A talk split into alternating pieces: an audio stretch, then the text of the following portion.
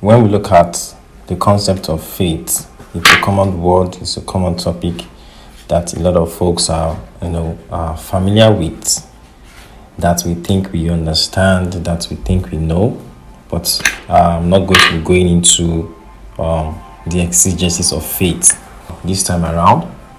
So, what I'm going to be talking about is faith and the future, and I hope this blesses your heart. The first thing I would like to talk about faith. Faith stems from the place of your identity consciousness. Stems from the place of knowing who you are as a child of God. Stems from the place of understanding your position, knowing what God has done for you and what Christ has done for you, and the implications of that. And it's very important because this is what helps you to be able to have what is called the righteousness consciousness.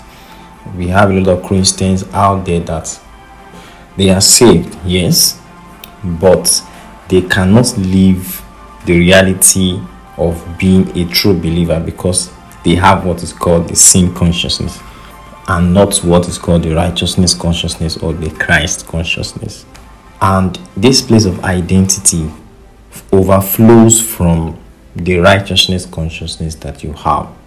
Now, taking it further, why do we need to have the righteousness consciousness? You know, the, the reason for this is uh, um, the implications of these are many. But I'm going to be talking about it in the context of why I'm making this recording today, which is faith and the future. We live in a world where a lot of things are happening. We live in a digital age we live in a time that everything that happens we can see it on on the you know on the internet on the media and every other uh, you know, digital channel that we use to get information. And this creates some kind of collective perception because of you know the way um, these technologies these media technologies have been so persuasive and they are so ubiquitous. They are almost everywhere. Just bringing your phone out from your hand gives you an opportunity you know to access every event in the world. So how does this affect and why am i talking about faith and the future?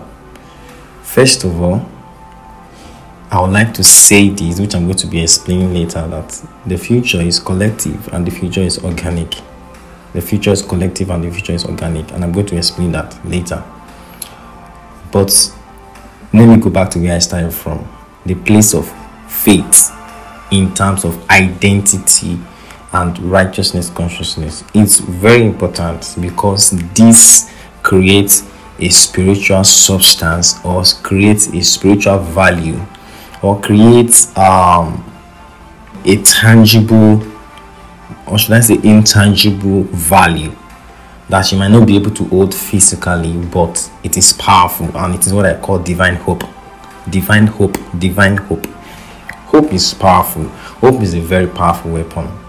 The most powerful event in world history where we've seen revolution. If you look at the root of it, we see that hope is one of the things that has spurred it. The people are at the you know at the fringes of losing hope.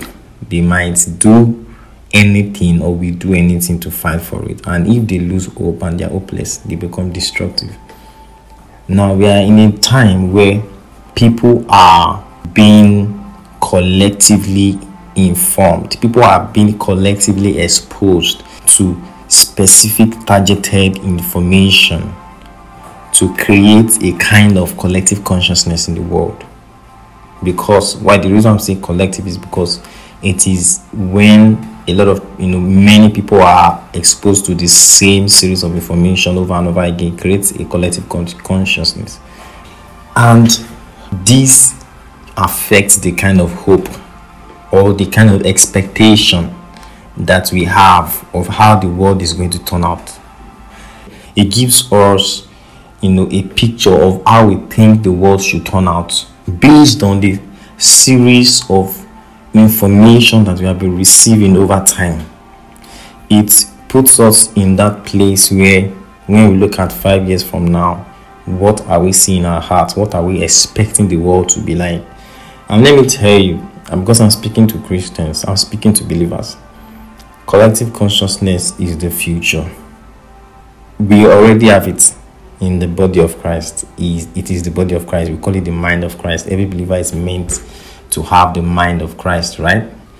But let me tell you, this, should I call it technology or this intelligence or this way of life is not going to be alone you know it's it's what god is is, is the way of christ is the way christ is bringing his body into perfection but because we know that the devil the accuser of the brethren will always take what is original and pervert it and do something of his own kind so when you see for example, when you see something that is perverted and a perverted operation in this in the realm of darkness, you, when you look intensely, you know, via the lens of righteousness, you discover that one way or the other, the original there's an original that was perverted. So the collective consciousness I'm talking about is the mind of Christ when in the context of we believers.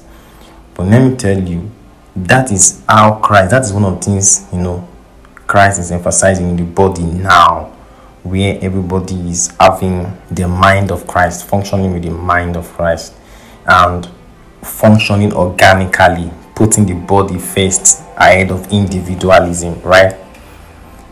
That is where the world is going to. They will be engineered into collective consciousness. Collective consciousness. And this will create expectations, collective expectations in the hearts of billions of people into what they think the world will go out, go will look like. Where the substance of their heart that is responsible for hope will be directed towards a particular direction to bring forth a reality based on whatever force that is controlling them. We know, we in Christ know that the reality that is in control of our heart is the reality of Christ, is the reality of the righteousness of God that we have. But I'm saying this so that you know we like men of Issachar, we will know the times that we were, we are in, we understand the times. That this type of technology is not only going to be in church, it's going to be engineered in the world and it's going to be powerful. But of course, we know we are much powerful, much more powerful. We will see more collective consciousness out there and this will be aided by technology media technology and it's going to be organic.